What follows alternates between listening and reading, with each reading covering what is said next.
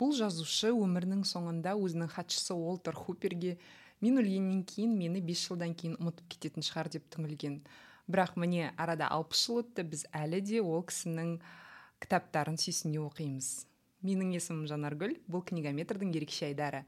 Книгометр ол оқырмандар мен кітаптар туралы заманауи подкаст. Ерекше айдарда біз марина екеуміз өзіміздің сүйікті жазушыларымызды кітаптарымызды кезектесіп сіздерге айтамыз. Книгометр барлық подкаст тыңдайтын платформалардан таба аласыздар. Біздер қазір аудиода видеода да шығамыз. Бүгінгі тақырыпты көтеруге түрткі болған біздің сүйікті степен уорлд баспамыз. Осы жылы степен уорлд менің ең бір жақсы көретін фэнтези циклдарымның бірі нарния шежіресін аудара бастады қазақшаға. Қазірде төрт кітабы шығып үлгерді. Сіздермен бөліскім келетін бір есімдегі алғашқы қалған ойым бар. Негізі нарния шежірелері менің қолыма ересек кезде түсті. Тіпті харри поттердің кітаптарынан кейін түсті десем де болады. Сондағы менің бір алғашқы әсерім ойымда өмірі баласы болмаған білдей профессор өзі филолог әрі теолог қиын діни тексттерді мифтарды араластырып балаларға тартымды осындай ертегіні қалай жаза білді деген ой. Міне қаншама жыл өте біз нарнияға қайтып келе береміз. Сонда сұрақ неліктен неліктен нарния сондай бізге тартымды ел? Бүгін мен осы сұраққа жауап беруге тырысайын. Клайв стейплс льюис ол ә, британдық жазушы өзінің басты мамандығы ол әдебиет тарихшысы өмірінің көп бөлігін оксфордта ә, орталық ғасырдың әдебиетін мамандығынан сабақ берген кейін кембриджде льюис үшін арнайы ашылған кафедраны басқарған. Ол өзіміздің жақсы білетін джон толкиннің өте жақын досы болған. Міне осы льюис пен толкин екі білдей тұлға англияда 20 ғасырдың басында қазір біздің сүйіп оқитын жанр фэнтезидің негізін қалаған. Фэнтезидің негізі түп тамыры миф ертегілерде жатыр. Ал льюис пен толкин мифтардың шынайы фанаты десем артық айтпаған болам. мысалы толкин средиземияны герман тілінен негізінде герман мифтарының негізіне ә, толтырса ал льюис болса нарнияны антиктік миф негізінде жазған.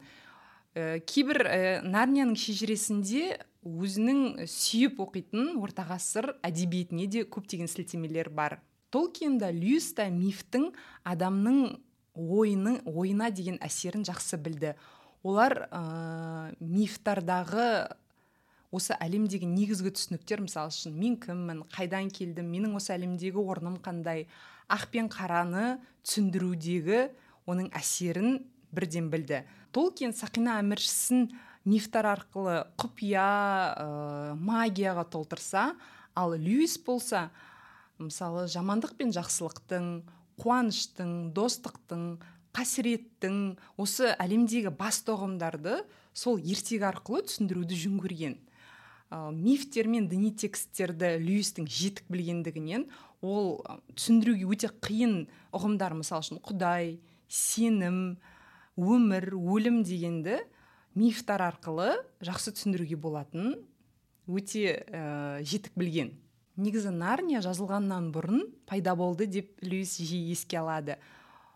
Қысқы орманда қолына қолшатыр ұстаған фавнның бейнесі льюистің 16 жасынан бастап ойында болған.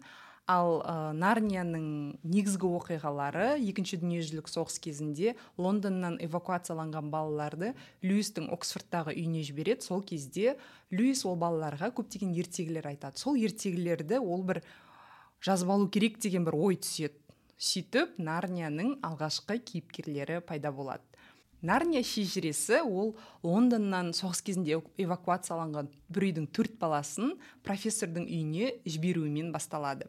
Олар профессордың үйінде ойнап жүргенде кездейсоқ шкаптың ішінен нарнияға есік табады. Ол бір үйдің төрт баласы ол пьютер сьюзен эдмонд және люси. Олар нарнияға түрлі жолмен келеді. Түрлі кейіпкерлермен кездеседі. Сөйтіп олар нарниядағы жақсы мен жаманды айыра білуге тырысады. Бірақ сол өздерінің мінезінің ерекшелігімен өздерінің ойымен неше түрлі кейіпкерлерге кездесе олар өседі.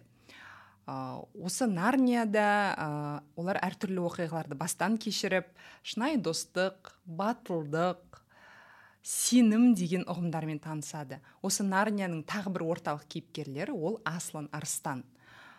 Льюис өзі осы аслан арыстанға көптеген ә, ұғымдарды ойына салған секілді.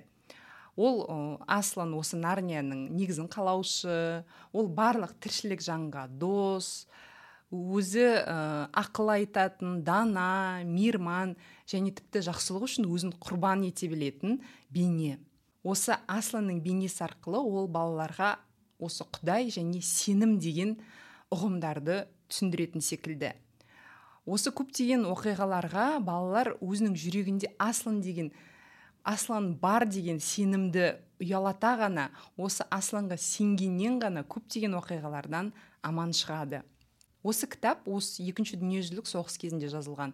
Сол кезде бір әлемдегі барлық ә, тепе теңдік өзгерген секілді. Жақсы мен жаманның орны ауысып ә, негізгі әлемдегі ә, құндылықтар жүйесі бүлінген секілді. Сол кезде льюис ә, осы адамдарға ә, жақсы мен жаманды айыра білуін еске түсіріп құндылықтар жүйесін орнына келтіргісі келген секілді осы нарнияны жазу арқылы.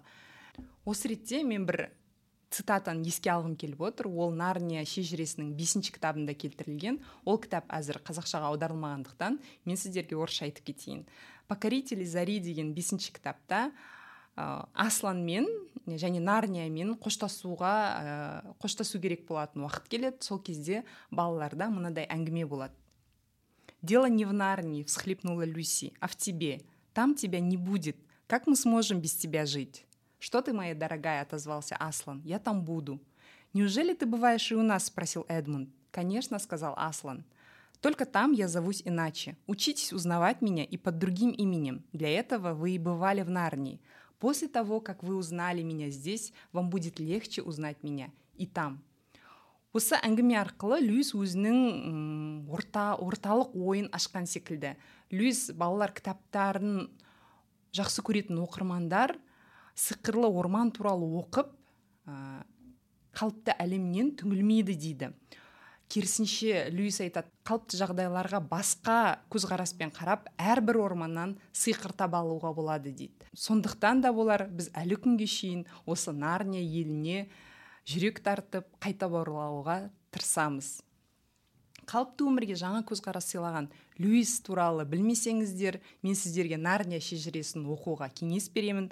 Ал егер нарнияның фанаттары болсаңыздар қазақша аударылымды пайдаланып нарнияға тағы бір рет саяхаттауға шақырамын. Ал осымен аяқтайын. Книгометр каналына жазылыңыздар лайк басыңыздар төменде пікір қалдырсаңыз тіпті қуанышты боламын.